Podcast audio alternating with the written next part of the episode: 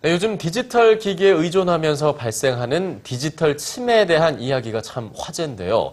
이 디지털 기기로 인해 편리해진 점도 많이 있지만 너무 빨리 변하는 세상 속에서 혹시 숨 가쁘진 않으신지요? 네, 가끔은 뭐 숨 돌리며 살아갈 필요도 있을 것 같습니다. 오늘 꿈꾸는 책방에서는 디지털 마법에 빠진 사람들을 위한 책을 준비했습니다. 선민지 문학캐스터입니다.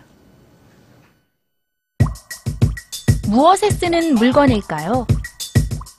종이에 글씨를 찍는 프린터처럼 판 위에 입체적 물건을 만들어주는 3D 프린터입니다.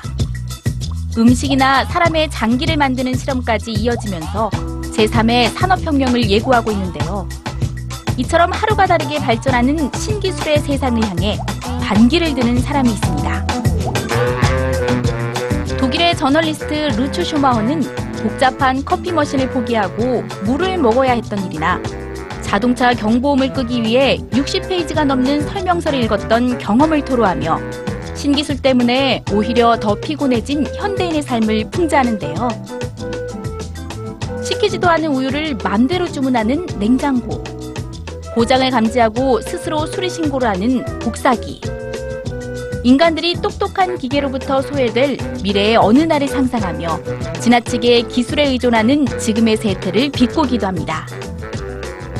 새로운 기계 때문에 당황한 적이 있는 독자들에게 저자의 글은 든든한 위안이 됩니다. 발전이라고 하는 거는 거꾸로 가는 게 발전일 수 있어요. 자동, 다- 자동차를 덜 타서 공기가 덜 오염되는 것, 아니면 사고 위험이 줄어드는 게 사실 발전이죠. 무조건 자동차가 많아지는 게 발전이 아니고. 미디어 비평 분야에서 인정을 받고 있는 윌리엄 파워스가 이렇듯 복잡한 디지털 세상의 출구를 역사 속 철학자들에게서 찾아보는데요. 새롭게 등장한 문자 언어가 인간의 마음에 미칠 영향을 걱정하며 분주한 도시의 삶에서 거리를 두려고 노력했던 플라톤.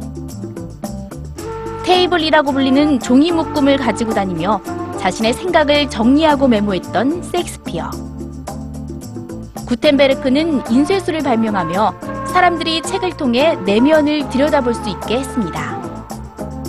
지금처럼 빠르게 진화하는 삶이 통제되지 않았던 시대. 철학자들은 속도를 뒤쫓기보다 깊이를 찾았습니다. 쓰고 버려진 기계들로 곤충의 모습을 만든 작품입니다. 우리를 둘러싼 기계들은 이제는 정말 하나의 생명체처럼 느껴지는데요.